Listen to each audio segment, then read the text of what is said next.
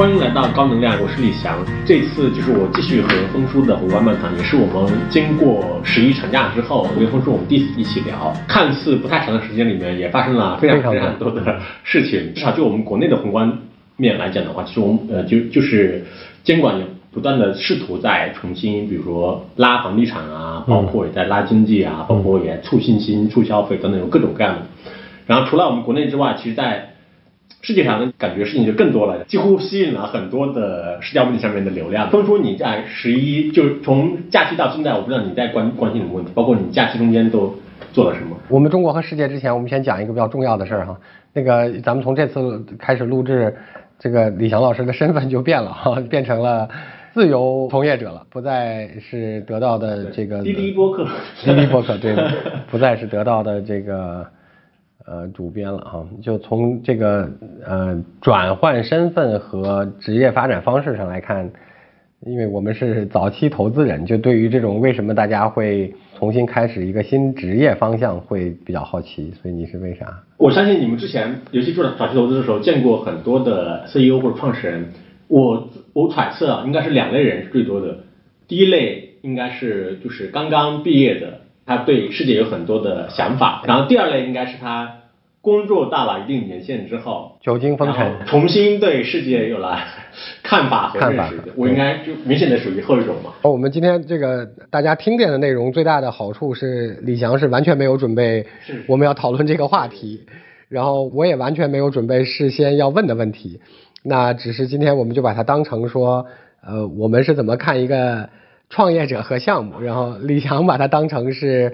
呃，权切当成，并不是说你要融资，权切当成是作为一个像我们这样的人是怎么看待你这个呃这一次的选择？你做这个决定有什么新的看法和思考？不管是对过去还是对未来的。过去其实，尤其当我们在一个组织，甚至包括一个行业里面做事情的时候，其实你的想法呀、行动啊，包括你对很多事情的反应啊，它其实更。是受到这个组织或者这个系统它给你的这样的一个一个规训嘛，一个约束，对，对对对，它其实它甚至不一定是硬约束，它可能是个软约束，它就是用它的整个氛围啊，包括做事情的方式、规则来影响你。之前就我看到当时不是李佳琦的事件，然后包括老肖的离开阿里，发现说无论你做到哪哪哪哪一个程度，无论是个超级的头部大 V，还是一个超级平台公司的 CEO，其实你跟呃，就是打引号，跟外卖骑手也没太特别大区别，就是都是被那个系统是不断的施加各种约束给到你，然后做各种事情的反应，然后这些反应可能在外面的人看来都是不太理智的。就联想达自己之前我在这个这个公司里面组织里面去工作的话，其实我的所有的行为啊，包括我写东西的方式、你思考的那个方式，包括你写东西的方式，其实都是受到这个组织它过去给你的训练，也会去想可能。到了一定程度之后，就是无论你赢得了一些经验，包括一些积累，然后可能是不是有这样一种可能性，能够跳出一个系统之外，哪怕就不知道长短，但是能跳出系统之外去再去思考一下应该怎么做。那天就是看呃，David Chef 他之前采访那个列侬跟他杨子那个，就是我看到那个我还非常惊讶，说哦，原来列侬在四十岁的时候就已经去世了。哦。对，这个我觉得也是一个比较大的影响。这里边有两个相关的问题，正好今天我们这个重走李翔心灵之路了哈。今天的这个大的环境，不管是中国经济，大家各自的信心啊，包括国际啊关系等等，都处在一个比较变化复杂、动荡的阶段，对不对？那呃，今天就像我们从做早期投资来看，其实从去年的应该六月份开始，我建议我们的同事们。都是叫尽量积极的做投资，那这个令人讨厌的词汇用法叫应投尽投啊。但事实上，即便是这样的话，可能也许因为同事的信心问题，当然我觉得可能更多的是因为这个市场上啊决定做创业的这种早期创业者和当然也包括创业方向，所有这些因素的变化，即使我们。努力尽量积极，在过去的一年当中的结果仍然只是保持了没有更少，但事实上显然没有投更多。而且基数肯定，它整个大的分母肯定变小。对，这就是我的意思，就是说显然有更少的人选择了在这个时间段来创业。所以第一个问题是在你这个我们全切算作创业的一个新方向，或者叫做。准备选择创业的方向。那就在这个时间点做这个决定，对你来讲好还是不好？或者从你自己来看，就为什么选一个大家都不太创业的时候来换一个新方向？哈，我们先不叫创业，这是第一件事。第二件事是形成这个决定。面向未来来看，就你刚才讲说，因为呃我们在一个组织里或者在一个系统里的时候，它难免受到很多约束和影响。那在面向未来，在减少了约束和影响之后，咱们做这个选择，你希望是一个什么样的更少约束和更开放的对你而言的这个职业或者叫生活选择的方法？第一个问题，如果比较装的话的话，你看巴菲特。不是讲过吗？讲过什么？他讲了太多的著著被引用名言。对，在他人恐惧时，哦，怎么怎么样？对啊，对，在其他人贪婪时，你要恐惧。对，恐惧。那他比较基本的肯定是 think different 嘛。我的一个重要点就是，如果你的选择跟其他人不一样，有可能你已经是领先了零点零五个那个。就与众不同嘛。对对对对，这是这是第一个啊。第二个，我不理解所有人都做类似选择。对于我个人而言，我是觉得说。有一些特别重要的问题，你想清楚之后，就是它可能更有助于你去做一些决定吧。比如可能今天而言，就如果通过窗户纸的话，对大多数人而言，一个最核心的问题是：第一，你到底要不要生活和工作在中国？想清楚之后，我就觉得就很没所谓了。那你要还是不要？我肯定要，然后你就会接受这个现在呃经历的这些变化，或者说不确定。接受以及你就会更。更有助于你去做这样的选择。我把它作为一个大前提，我完全接受了下来。我们抽象一下，这次终于我们把主谓关系给这个变化了哈，不是你问我说了，是啊我我问你说了，呃为什么在这个时候？第一个问题是因为呃在这个时候确实从我们的从业经验和感知上来看，更少的人选择在这个时候对生活做变化，呃大家都是更求安稳。那但是更少的时候，人选择的时候更有可能有更多的呃机会。这句话从投投资上来看非常正确。呃，我一直说投资，我们从感知上过去的十几年的经验上来看，叫做在热的时候最大的问题叫无效竞争太多，就是所有人都做同一个方向的时候，大家投入的资源和钱做无效竞争。当然在互联网上有时候叫烧钱，就是说做无效竞争的这个概率太大。然后在几乎没有人做这个事情和选择的时候。呃，有非常好的空间和比较低的成本来学习和试错，来积累那个所谓叫之后会有用的那些 know how。从这个意义上来讲，这是你的第一个。第二个是说，因为要做一些比今天选择这个结果更重要的基础项，比如说一个基础项是要不要留在中国和继续在中国来呃工作，或者叫做来。啊，创业哈，那这个你选了是。那除了这个项目之外，在第二个问题上，就是比今天决定做什么，是不是应该改变更大的项目？还有什么别的影响？你在今天做了这个决定吗？反正知道这个事情的人，他们很多人都会来问我嘛。第一个问题肯定就问你之后要干嘛什么，就是那那那这个完全本能性的。对。然后接下来问，比如说他可能比较核心的，就还是那个选项的问题嘛。就我我觉得，就比如比如说。呃，我当时我给出的一个反馈就是说，我觉得我四十岁之后，可能我的人生的追求变了，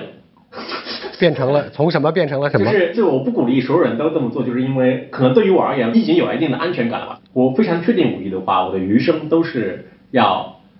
活在简中世界里面。然后第二，我又已经有了，就是过去可能你的职业生涯比较顺利。然后已经获得了相对的安全感之后，你有了更多的选择的可能性。对。然后我就开玩笑我说那个，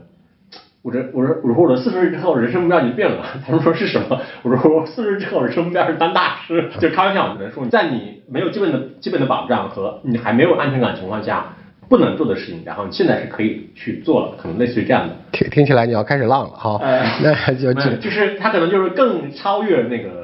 基本的物质去考虑一些事情吧，就没有后顾之忧，类似于这样的。OK，对，有点类似于这样的。很多时候，我觉得还有一个就是，你对这个行业的预期，包括对概率的判断，可能也是有关系的嘛。比如我做内容，我我我对我的自己的定位很清楚，然后我对这个行业的你要暴富的概率和你的预期，我就我我认为我自己也有一个比较好的认知和判断，当然它也是建立在你已经有了一一定的安全感之上的嘛。昨天看到那个特别有名的乐手，就大卫鲍伊，他接受采访的时候讲，他说他你看我我们做摇滚乐这事儿，他说他说其实我老实跟你讲，他说他说如果你是一个小孩儿，大学毕业，你就说你要做摇滚乐，做摇滚歌手，他说这个东西，如果你要极低的干，你成功了，那就是一个什么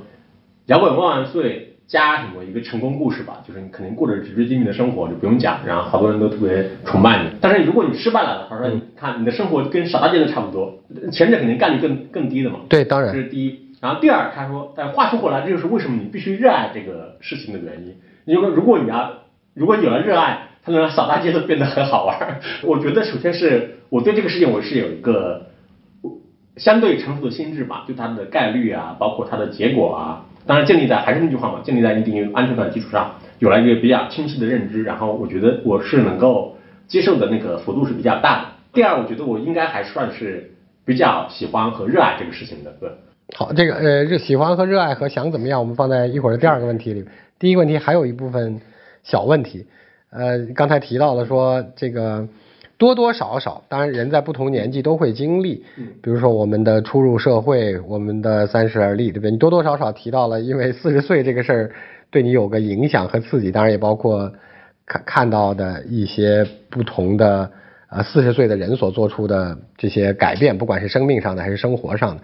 因为我创业，或者说我们把我们做我们的基金创业，应该对丰瑞创业也是比比四十老一点，对四十多。对你来讲，就是这个年纪，在这个节点上，除了刚才讲到的，因为在这个积累上已经在选择上的后顾之忧少了非常多，所以可以在这个阶段人生阶段来做。但除此之外，四十岁有什么特殊意义吗？是要开始进入这个年纪的焦虑了吗？那肯定有。好，OK。是。那除了就是那四十岁这个特定的时间点，有什么对你而言的意义？在这个时候做选择，就是觉得。呃，不过我相信大家都有吧，确实会觉得时间就是更稀缺了，更敬畏时间了吧，以及更觉得自己的能力，就是你能大概清楚说你的那个上限可能在什么地方吧。那可能大家各自不同，我在也有可能四十岁的时候还认为自己可以改变世界，或者说可以可以对标字节跳动，是吧？那那你要是那我们把这个第一个为什么是现在的问题先嗯。暂时跳过哈，那到接下来就是刚才第二个问题，接下来，呃，在有了选择的空间和范围和这个能力之后，加上有一定的后顾无忧了这个基础之后，总结下来又对传媒和对内容行业本身有了足够强的认知和呃叫上限和下限的大概预期，在所有的这些前提下，你觉得再往下？呃，在假定暂时脱离了原来系统和组织的一定束缚之后，想要一个什么样的？我们先不到具体上，想要一个什么样的方式？想要去探索一些什么样的上限和下限？想要一种什么样的感受和呃机会或者叫做方向状态？我觉得是在基基于已有的，比如说我们尝试了很多的内容的形态，就是视频、音频、文字，可能还其实还在已有的基础上去想吧，就看。能不能还是有一些更好玩的东西出来吧？就是你看，作为投资人，通常我们在看项目的时候，经常我自己的表现经常跟这个会很像，就是我们一边在问着一些听起来与事无关的前因后果，一边也在问着一些具体的内容，然后从里边来编织一些线索，做出一些可能正确、可能不正确的判断。哈，回到今天的问题，那在呃刨去四十岁等等这些人生特定时间节点之外。在刚才讲了音频、文字、视频，今天都发生了非常多的变化，包括像我们在做的音频，包括像视频影响大家的生活方式，也包括看起来好像正在失势或者叫不是那么强势的文字，这些事情你看到了他们在这个时间节点上的什么变化和感受到了他们什么不同吗？我大的感受是，就是所有人都在面对短视频有点那个不知所措，呃，这是一个。大的前提就是因为有无数的人来跟你灌输这个想法，呃，当然我我也不是说反对短视频，首先短视频那个我肯定是观望，这是第一个，然后然后第二个就是说我会认为说可能因为有短视频的影响，是不是有可能会存在一个逆向操作的一个机会？至少我还在工作的时候做的那一说事情，我理解啊，就是大部分它还是跟短视频是有点。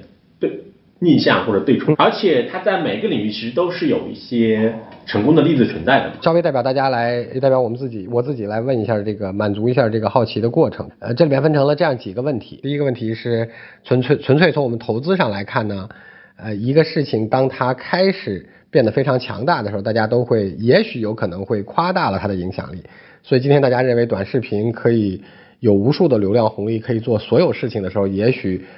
呃不一定完全是短视频，而是它所呃被认为替代的其他媒介形态反而开始有新的机会。这是大概一种判断方式或者思考方式。那第二个问题呢？因为大家总是有的时候会过分夸大自己感受到的事情所产生的世界影响，有的时候又会低估自己呃看起来。呃，叫不从众或者叫做不大众的事情，最终所可能产生的这个对世界的影响。那呃，刨去刚才我们讲的那个逆向思维，在今天短短视频这个事儿之外，从呃你从媒体的这比较长时间的来看，因为比如说从文字开始非常的著名和优秀，然后呃，如果我讲得到的话，得到多多少少算是。在流量红利端，除去微信之外，有播客，有呃声音，呃在文字之后的流量红利，然后在这个基础上啊，去呃利用这个流量输出了，或者叫做成了一种内容形态。对，那时候它其实就是应用商店本身有一有一个传统期。同意。然后微信公号的传播也有。今天在这两件事大家都已经看得比较清楚，因为连他们各自的。结果都看得比较清楚了，比如说短视频、视频号这些已经看得见的这些巨头，那声音里面大家也能看见各自不同的一些声音创，就是跟声音有关的这些创业平台的呃大概的状况，那看起来也可能短期过了红利期哈。那呃文字呢，今天大家看见了它的势衰，呃但是还没有看见它的重新再启动。那大概这是今天这样一个我理解的时间节点。那刨去刚才纯为纯粹的逆向本身，在今天这个变动的媒介时代，当然中国还有一些特定的媒介方式和环境，你有感受到什么事情的不同，所以会想尝试啊不同的啊叫形态或者叫事情，就是在这些媒介的形态和媒介的组织基础上。第一个就是我我我刚才讲说我。一点都不是说排斥短视频，是其实它是短视频平台，包括新今天的抖音，呃，以为代表的短短视频平台吧，它其实有一个可能性是，就是你要从另外一个角度来讲的话，它其实它可能会变成一个单纯的内容啊，或者说视频内容，它它有另外一种可能，它是变成一个大的。视频的资料库就意味着说，它其实它会装各种各样的内容，这这也是视频呃这种短视频平台，我我理解也是他们自己希望去走的一个当然。方向嘛，就是相当于是把现实世界里面有的所有的内容都能够装进来，视频化，视频化，对，装在它的平台里面，是的，然后它就会替代所有包括搜索啊，就是说它其实它有这个方向的可能性，就是说不排斥说，就我们也有可能说，无论你做的是什么。形态的真实世界内容，它也是有可能装到那个里面的。尤尤其是它人家本身是有个非常高效率的一个商业化的方式啊，包括流量的解决方式啊。这当然这个仅仅是可能性嘛，这是第一。然后第二个是说，对于呃，就还是它不同的内容形态而言，呃，首先我自己对我自己的判断，其实我一直都。非常的不擅长去抓住那个所谓的爆发期的红利啊，因为那个红利爆发的时候，那没办法，那确实我在干一个其他事情，这个事情可能是个落后市场里代表，但是你干的还挺好。无论你当时做杂志啊，所以我一开始也没有做微信啊，包括我们做得到，所以我们就不可能去做抖音。我反而会认为说，当它的所有的东西，它不是处在一个承载媒介的那个介质本身或者平台本身不是在高速的变化的情况下面。呃，我我会觉得像我这样的人可能会有一些优势，同意，因为我们擅长做的是内容本身，不是说去抓住那个迅速的流量啊或者等等之类的。觉得就是从优秀的文字或者叫优秀的文字记者，就那一代恨恨不得是最优秀的之一，呃，到加入了一个有一些创新和流量红利的，从声音音频开始，音频加文字的相对比较严肃的内容输出的这个方式。然后到今天，你觉得再往下，这个媒体行业要变成啥样？是你觉得想去尝试和你觉得可能也应该是一个方向和趋势的？我我倒没有觉得他说，比如他已经变成为一个趋势了，然后我提前看到了，然后怎么怎么着。我其实还是很朴素的想说，它过去的整个的内容的各种形态，包括生态，包括内容的呈现方式，它是在过去的呃二十年左右吧，它是不断的被冲击嘛。它基本上相当于说，你都大家都没有缓过神来，然后嗯，刚刚你会认为可能呃什么以微博和公众为代表的社交媒体已经是可能是一个终局了，然后突然短视频又出来了，然后比如说你可能认为短视频就已经。是终局了，但是突然可能其他类型的东西又出来了，在这样的不断的冲击过去的内容、内容生产方式、内容形态，包括内容从业者的那情况下面，我是觉得说，呃，它其实可能里面还是有一些没有没有变的那么大的东西存在。比如说，比如说，比呃，举个例子，当然这个听上去有点那个过于刻板。比如，比如说，我会认为说啊，其实大家还是需要长的。内容好的长的一手的这样的内容，只不过是说今天它在过于嘈杂的情况下面，其实没有人没有机构能够在现有的成本结构下面提供这样的内容而已。我其实，在一四到一五年，在你刚才这个问题上，就那时候刚刚短视频比较夸张的时候，一四一五年那是公众号吧？就公众号已经开始红利了，当时视频已经开始了，只是那个时候是不是抖音还不太就没有呃那么就大家都是刚开始的时候。那时候我还就按照你这个逻辑还抓狂过一段时间。我说抓狂就是着迷了一段时间去看这些内容，去看这些方向哈。呃，当然今天大家都讲快餐文化，就是媒体变得就短视频，当然也促成了部分意义上的这件事儿。那就是呃说白了叫快餐吃多了，大家就开始想吃正餐了。呃，当然就像刚才这个大家每天的早中午饭一样，可能。也许因为这些餐饮行业的变化和这些数字化的变化，所以你有一两顿是外卖了。但是你也越来越多，的不管是在餐厅还是在家，可能会更需要吃一顿正餐了，或者叫相对比较呃复杂的呃花心思的呃或者是有服务有体验的这些类型的东西。大概最后的组织或者叫做这个 combination，就这个组合大概就会这样。所以你觉得今天？大家在短视频的这个年代，是有一点过度认同了短视频所带来的内容和媒体影响力，但是对内容本身就是对正餐那件事，反而稍微觉得过度悲观了，是这样吗？就是它的需求应该还是存在的。就是六六讲的一点，就是即使是一个如果某一个内容平台，它真的能够，比如说。呃，比较牢固的占据到它的那个位置之后，其实它也会考虑这样的问题嘛。就比如我们刚才讲的，比如说，其实短视短视频平台，它可能会想要去变成一个大的视频库嘛，他们本身也会有这样的一个冲动吧。这个我觉得这也能解释说为什么抖音包括字节，就他们一直没有放弃说想要往长视频方向去布局吧，一个冲动吧。作为媒体从业人或者叫优秀的这个参与者，你回答这个问题可能更合理一些。就我我以前觉得视频最大的。好处是它浏览的元素多，因为它调动的感官，呃和它的速度这两件事，使得它的信息量是超级大的。呃，但是它的挑战是因为信息量超级大，你还没有办法去我们叫浏览，就是像看书一样一目十行的去找重点，包括检索，就你只能逐帧的看，对不对？那当然今天技术有一些发展，其中有一些变化，但整体上来看，视频的这个最大的挑战是你必须看。看完其中较大的一部分，才知道你喜不喜欢和适不适合和你想不想看。但是书的问题，也许你看了大概一两章，或者很快的看了二十页、五十页之后，你就知道是不是喜欢。那所以我们叫做它的信息总量大，但它的检索效率相对低，或者叫浏览效率相对低。那文字正好是反过来的情况，就是正好是呃跟视频完全呃对应的另外一种情况。那所以。在大家需求假定是好内容，还要是长内容，因为长内容的挑战更是对这两件事之间的组合，就是又要有足够多的信息量，又需要让大家很快的能够知道自己喜不喜欢，或者说有效率的能够知道是哪些是对自己有用和喜欢的。那在这个组合基础上，长内容先不管它呈现形式是文字还是视频，那这个假定这个需求，这个正餐需求长期存在的话。最后，它在今天也许被过度夸张的短视频或者快餐化的内容影响视频影响力下，也也许是被淹没了的这个长文字内容啊的精品内容这个呃这这个这个趋势下，那下一波他们会长成什么样的东西，才能同时更好的又满足了刚才讲的那两个不好同时满足的需求，又取得了某种部分的妥协呢？比如说像视频那个它难以检索的问题，呃，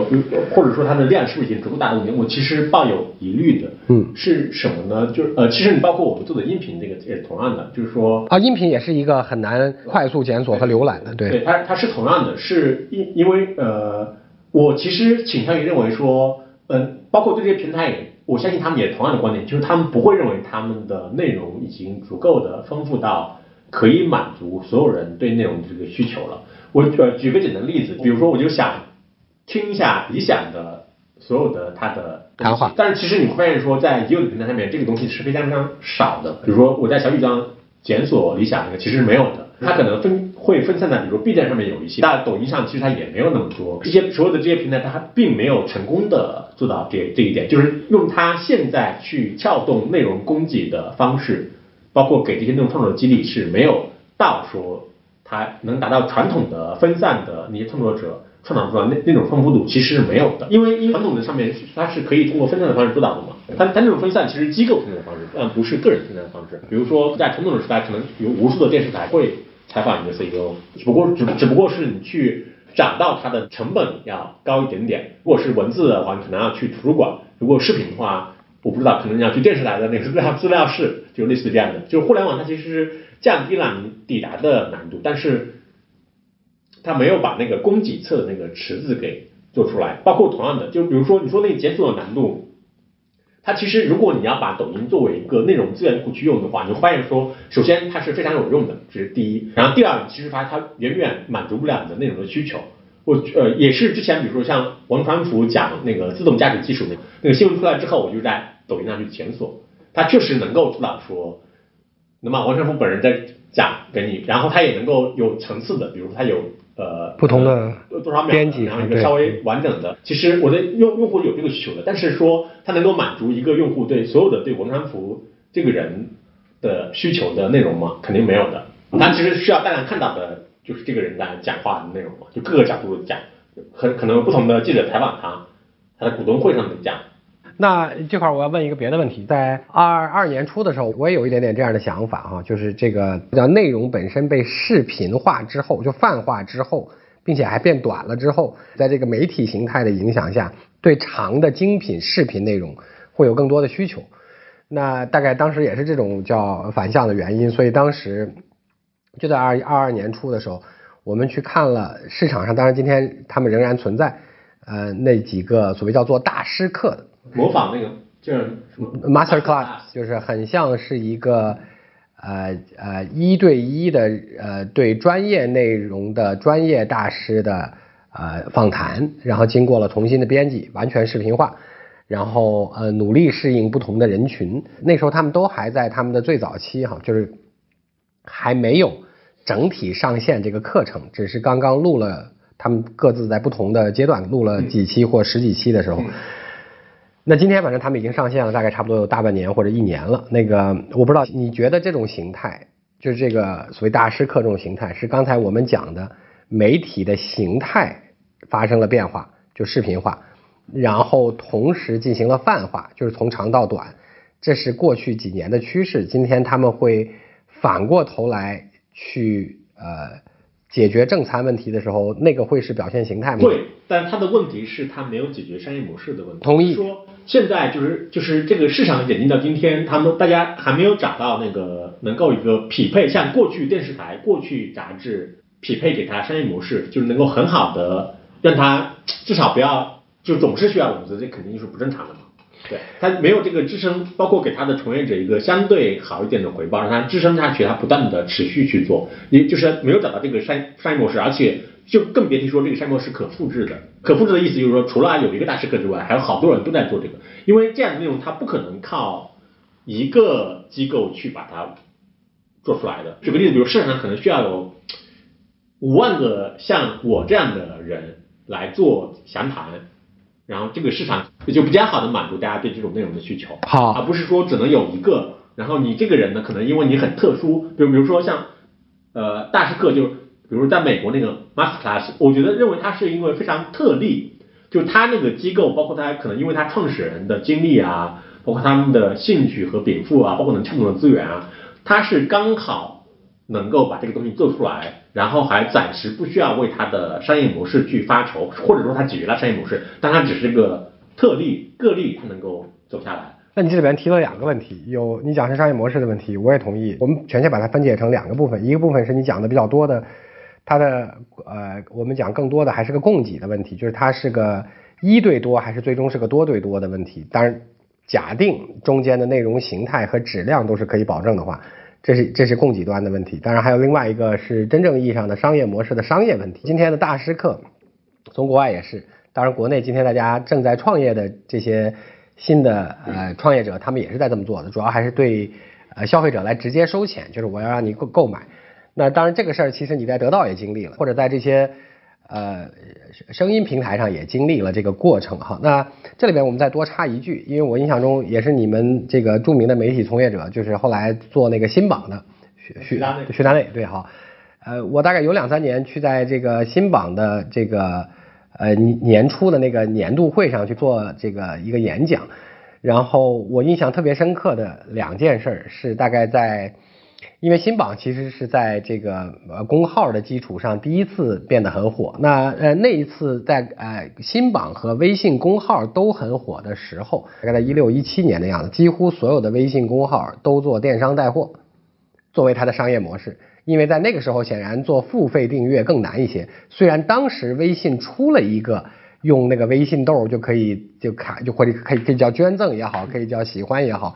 啊，那但是那个时候显然大家都更多的在寻找商业模式的新方向，呃，不是用广告，而是用带货。当时有一次演讲，我还问过。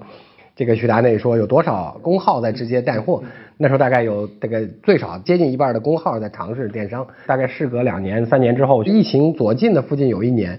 呃，那个时候微信公号的红利已经没有了。我去问了一次，呃，这个徐达内也现在有多少微信公号还在带货？他说应该只有不到二十或者只有十了。那大概就大家在尝试那个路上的呃商业模式，显然是。呃，经历了一个比较大的起伏过程，就是不能讲成功了，或者应该讲不太成功。那今天最大的问题，在中国的媒体上，另外一个长久以来受讨论的问题是内容创作，尤其是数字化的内容。我们先把数字货币那些放一边，就什么 NFT 啊这些这些放先放一边，我们就只讲今天的内容创作，在数字形态上，不管是文本、音频还是呃这个视频。呃，在精品内容的情况下，当然得到也做了很多尝试。长期往将来看，这个趋势上，用户最终会有更多的为内容付费嘛？这是第一句话。第二句话是得到这样，当然你可以不评价得到哈，就是是呃贵一点的收费，还是非常碎而散的，呃，但是积少成多的这种分散化多对多的小额的收费，会成为最终的形态。因为历史上的媒体就是。在过去的，如果我们时间跨度再长的话，到一千年；如果呃跨度短一点的话，就是一百多年。就是从我们的活字印刷变成呃这个圣经传播的这个基础的这个马丁路德的新教那会儿，或者我们算到有呃电视和电影开始出现了之后，他们也形成了分化。大部分的大众媒体、杂志、电视最后都变成了广告，现在只有电影还在维持着。直接向消费者收费，好，那它是精品的长视频内容，但是最不幸的是，你进电影院之前不知道它是个所谓的烂片还是好片儿，啊，但是它这商业模式反正最后分化成这样了。那我不知道你觉得在数字化就是多对多，供给增加，呃，搜索和广义上的范围效率都增加，在这种情况下，这个商业模式会怎么演变？首先，我觉得定价上面，就是我其实会倾向于认为它还是低定价，然后广泛分发。为什么呢？目前为止能够形成高定价的一定是一个比较重的交付的模式。其实你是除了内容本身之外，其实你要就更更像电影服务的因素哦，服务的 OK。对对对对，然后这样的话你的定价还能高嘛？比如说呃，其实抖音上面已经有很多人做这样的尝试嘛，你可以定价可以卖高一点，但是其实你是提供了呃，无论是就是有专人的服务啊，或者是线下的服务啊，叠加其他其他的东西，甚至还有什么所谓的私董会啊，什么各啊种服务叠加到那个上面，就是它的内容相当于变成了一个入口。其实大量的呃收费的理由其实是重服务，如果你仅仅是薄薄的一层的内容，它其实很难支撑起。你这么高定价，更何况还有盗版的东西存在嘛？其实包括传统媒体，它之所以会变得打引号呃负面的那么厉害，其实是因为它大部分内容它本身它有里里面它有个自然的张力存在，就是一方面它是希望被更多人看到，你被更多人看到，你就要必须降低就是更多人抵达你的成本，就是直白点讲就是你零定价为零。传统媒体它其实发行收入它其实很多时候它也是很难去覆盖它的成本的，呃，包括比如可能我这个杂志要印书十五万册，十五万册其实可能有十万册我都是卖不出去的，只是一个。陈列就是我送到那个报刊亭陈列，以及我可以告诉广告商说我印了十五15万册它有这个天然冲动在里面。但是它为什么会有这个天然冲动呢？除了它呃内容本身，它希望包括作者本身的虚荣心，希望扩大影响力之外，其实它另外一点，它是希望以这个来去获得那个广告，把那个东西作为一个商业模式。我会认为说这两种它可能都会并存，就是无论是向用户收费还是像广告商收费，它都会存在，但是它可能会有一个分野吧。当然不排除有人可以结合了，它可能会有一个有有一个分野，就是如果你是基于大众的平台去做，希望获取大众影响力的呃这种内容的创作，它大概率还是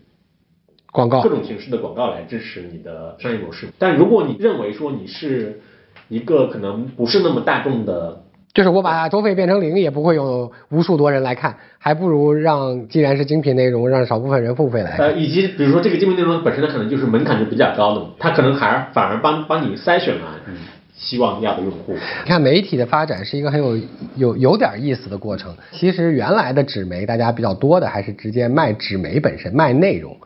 然后后来是因为是广告还是广告，最早的时候还是或者你叫纸媒和报纸，都还是卖纸媒和报纸。但它非非常快速就被颠覆掉了。就是包括《纽约时报》历史上它非常著名的降价嘛，降价就是为了扩大发行量。然后就有成本问题。当然，《华尔街日报》坚持了更长时间哈，就是说或者坚持了更长时间的直接收费，或者像时尚杂志啊。但是其实是因为分部分意义上是因为分发效率的提高，分发效率的提高和成本的下降，就是在只就刨去印刷成本这一层之外，因为那个在很早以前就已经呃技术革新了。那这个呃分发效率的提高和这个呃成本降低，使得大家就愿意多发，但多发了之后就有个成本问题，然后还有一个发行的嗯保持频次的内容质量问题，还有个内容的规模性问题，就像你讲的产出机制问题。然后在这个基础上，就像你讲的，它就是从买报纸变成了送报纸看广告，呃，这是个原来的过程。但是那互联网显然使得这个分发效率和范围潜在意义上提高了更多。那呃，但我的问题就跟刚才那个相关，就刨去大师课这种，或者刨去像得到这种，它这个它这个里面有细微的商业模式的那个区别嘛，就是比如说你千把块钱看所有，跟他那个一个一个买那个，就是我之前打过一个比方，它是有点类似类似于图书馆模式和书店模式嘛。呃，比如大师课那个，他他千把块钱看所有这个模式很难成立，是因为你的内容不够丰富。如果你要像抖音那么丰富的内容，千把块钱看所有是有人愿意的。但是抖音明显可以通过免费让你看赚更多的钱。更多的人。我刚才想问的是，假定不是这样的收费，就像刚才讲的是收碎银子的，就是回到那个最早最早的那个呃开始出现、呃精精品内容的纸媒的时候，就是我收个一两三四五六七八块钱。每个人，当然这个肯定，因为这是分发效率再次提高嘛，因为你从呃纸媒的呃分发效率提高到数数字内容或者叫互联网带来的分发效率再提高，这种小额收费的形态，在今天的消费者、年轻人收入水平、个人喜好等等这些要素、社会要素、广义社会要素一起变化的情况下，呃，小额收费啊、呃在分发效率在互联网上得到极大提高的基基础上做分众分发，利用效率高、成本低，呃，最后能聚沙成塔嘛？就是这最后会成为一个趋势嘛？我觉得是会，但是在中国没有人做这样的事情。美国就是有个东西叫 Patron 或者叫 Patron，就是那个，当然它是从音乐开始嗯，是呃消费者给自己喜欢的音乐，就像我们看月下喜欢的乐队一样，给自己喜欢的这些音乐创作者或表演者，最早从音乐开始，来做 sponsor，就是很少的钱，一个月几块钱这种。但是它也是个聚沙成塔，因为它是个小音乐更挑人了嘛，它更就是大家喜欢的东西更不相同。然后最后就做成了一个平台，就变成当然不只是音乐，上面无数的叫内容和数字内容创作者，啊，在呃各种流量平台上聚集自己的粉丝，然后但是这些粉丝是泛化的，然后放到 Patreon 上来收费，就是我在上面过滤一大片，就是这个我跟你讲分发效率极度高，极度高了之后串涉及到了广义受众，然后在这个基础上我筛一下，说你要真的喜欢我且愿意赞助我的话。就到这个平台上了，单独赞助。这个平台上啥也不干，只赞助。然后，当然我在上面分发一些小量的独家内容。独家内容的概念就是我一个创作过程啊，我一些没有出版过的作品啊，等等等等。广义上来讲，就是做这样一个事儿的。然后这个叫创作者经济，就是当时 A 十六 Z 还专门给它起了个名字叫 Creator Economy。拿 Patreon 来举例，它也变成了个四十多亿美金估值的。呃，毫无疑问的独角兽公司，而且它也涨得很快。X 点 com 不是想做这事儿吗？克不是我们做的这个，你说呃，就改了以后的 Twitter。那我们投的那个公司也很神奇，就是我今天就不不讲他名字，就他不宣传，也不买流量，很像开创一模一样的事儿。在此基础上，在我们投是一九年年底，呃，到现在为止这四年当中，每年大概翻三到五倍。完全这么自自然增长，就它交易规模已经其实比较可观了，嗯，大概有个啊几千万一个月啊，从当时的一个月几十万，那就有点夸张，就是说那上面都是碎银子，就都是什么两块、三块、五块、八块、十块一个月这种钱，然后呃也不宣传，也不买流量，也不太推广，然后就这么双边的这么自自然增长，这个事儿稍微也有一点点超过我的想象。那说明需求还是存在的，尤其是年轻人的，因为它上面其实收入，它是平台，但上面其实收入单个收入比较高的创作者，咱也不管他创作是啥，反正单月收入比较高的创作者有挺多了。就是我们画一个可能你对你来讲不太重要，但是对年轻小朋友来讲比较重要的坎儿，比如说。单月收入能到个一两三万块钱的，已经蛮多了，超过今天的这个我能想象到的这个数量。当然，上面还有很多什么月收入可以到八万、十万这样。你觉得这个玩意儿，这种除了它证明今天的年轻消费者的这种愿意为感情和喜好付费，他们到可能是内容创作为创作者，但是更多的还是为了他某种自己的感受来付钱。我觉得其实他他其实也看了那些攻击者他们本身的出发点和心态吧，就是他是把它作为一个。专业的事情、职业的事情来做，还是说他只是，比如我在同时做投资，我同时做一个这样的订阅内容来作为我的呃粉丝啊或者关心我的人的一个社群，它是也是有两种情况的。它分成了在没有这个之前，它只能具有不可预期性的看看能不能把这个当个职业，因为这个平台在逐渐增长过程当中，其中有。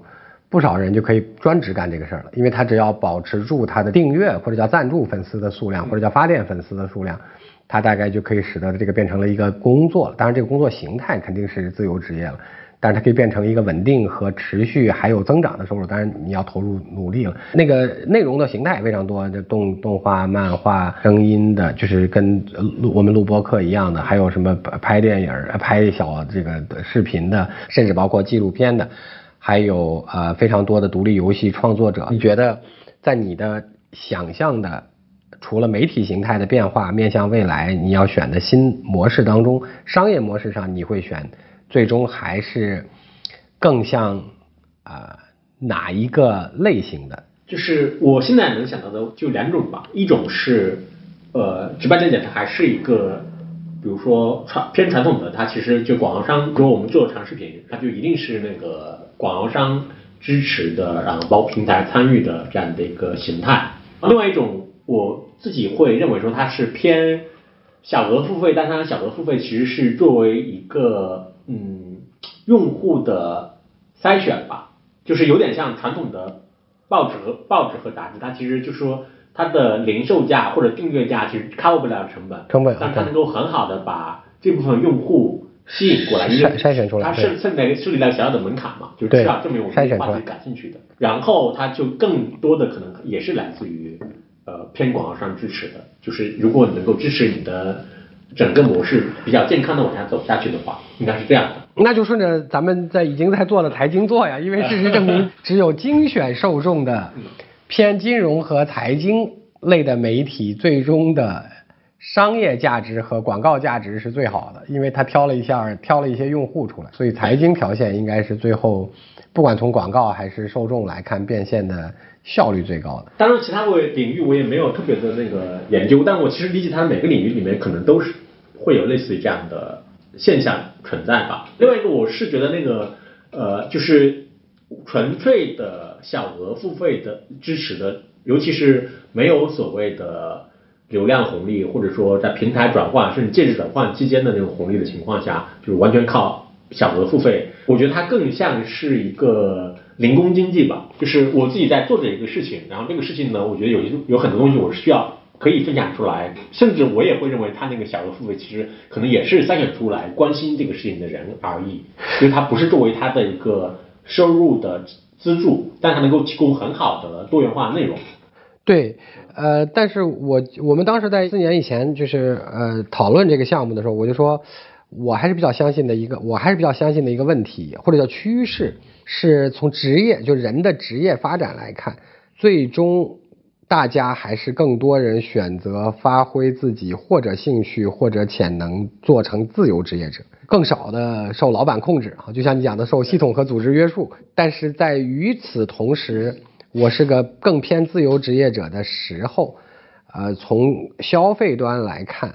呃，随着生活方式和消费能力的变化，大家会越来越多的为感受或者叫精神体验买单，就是付费。就像大家今天讲消费再怎么降级，大家还去抢演唱会的票，也是差不多的这个意思。啊，那只是是从先为。高感受度的东西，比如演唱会算是高感受度了，还是先为刚才我们讲那种啊，就一呃一一个月几块钱的碎银子啊，这是这个相对便宜的开始。我觉得确实都会呃并重开始。也许媒体除了广告这个形态长期存在之外，它呃世界绕了一个循环之后，又会开始回到。看起来已经完全被互联网颠覆的用户付费，原来在啊两两千年之后，大家都认为互联网上的媒体是坚决不能收钱的。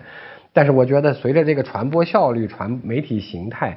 把传播成本或者叫潜在传播成本降到极限之后，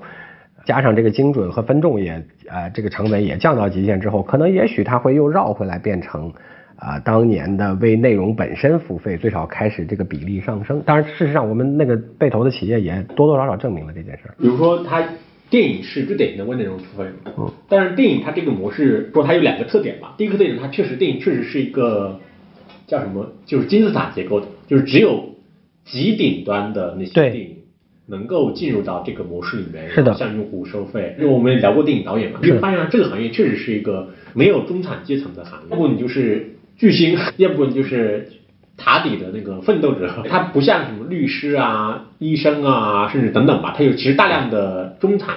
存在创造这样行业，这是第一个特点。然后第二个特点，我觉得其实很多人忽略的，他那个商业模式一个很好的收费和分账的模式存在，就是相当于有人把这个基础设施都建完了。就是院线、院线和分账的，甚至还有完善的账户监管，就是比如账期都是有明确规定的，就是那个票房完了之后多长时间之内一定会给到这个公司，账期都是有规定的，就是因为因为你监管都介入了，它是有这个特点。为什么短视频的用户付费或者小额付费模式没建起来？可能跟没有这个完善的收费和分账和账期的这个。基础设施是有关系的。其实这个就这个问题，当年我们在投这个这这这块儿，正好也可以复盘一下我们内部都是怎么看项目的那个就是小额付费的这个粉丝经济的这个平台。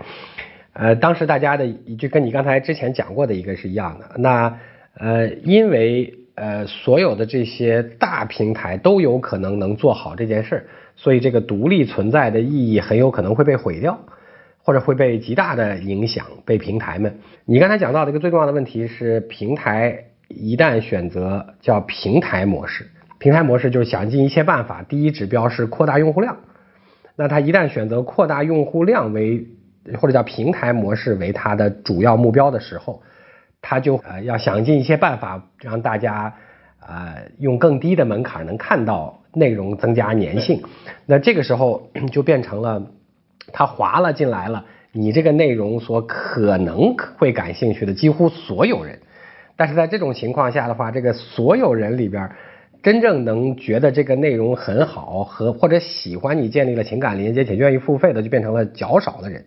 那在这个时候，如果他分配一个权益，我们拿抖音举例子好了，他如果尝试收更多钱的话，那你对于呃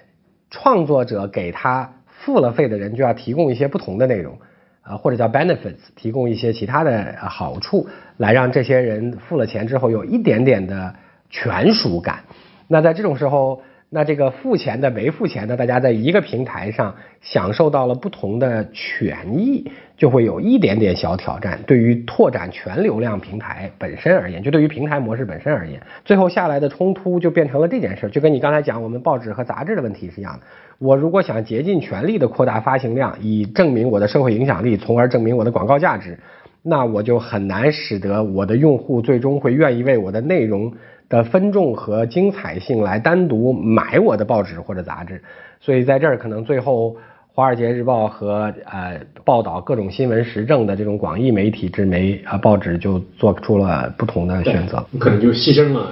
就一部分的用户。对我理解也跟他每个机构他他自己的选择的那个生态位或者定位是有关系的。毫无疑问，希望不要做完这期播客之后。就平台就来剿灭这个 我们这个小公司哈，至少到今天为止，过去的四年证明了这件事，就是说平台还是要努力扩展它的最大边界，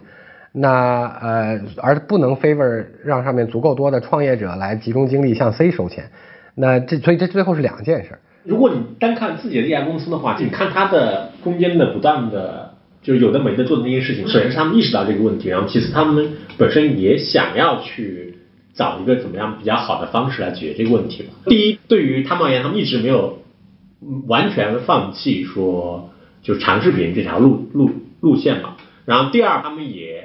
开始投入一部分精力去购买那个版权，甚至是非常新的版权。以及它另外一种可能就是说，比如说当这种平台要到了一定程度之后，它的技术是有可能够做到这种非常精细颗粒度的匹配。呃，我们反过来问一个呃有的没的的这个问题了。就你性格中有什么样的，或者从小经历当中有什么样的东西，使得你今天会在这个时间点做出这样的选择？大部分人都会这样的，呃，比如说一二年，就是比如说丰瑞创办的时候，甚至更早一点，就是那时候创业者很多的时候，他应该也是这两类人嘛，就一类就是刚刚接触初生牛犊，另外一类就是老炮，人人到中年，觉得对。是时候那个什么该为自己而活了，这样的就很俗套的话。好，那所以所以李李翔老师为了保护隐私，他不愿意剖析自己的内心。所以所以你觉得在性格上，你是一个相对比较随性和成长过程当中，嗯，比较顺利的人嘛？顺利。对，我也觉得是啊。我们挑一个更中性的词，就是比较顺应自己的半感性半理性决策来选择，啊，而不是求稳求全求妥求别人的理解。这叫我们把它叫随性好了。就是说，呃，随性和成长过程当中啊的顺利，我们且不叫易得的成功吧。我们就顺利到已经顾不上考考虑自己是不是水性了。对对对对对对对，差不多就这意思。对对对，好，挺好的。那我们今天考拷问李翔老师的这个特殊的一集，差不多就这样那。让我们这个祝李翔老师在四十岁之后。新选择、新方向、新事业、新工作，取得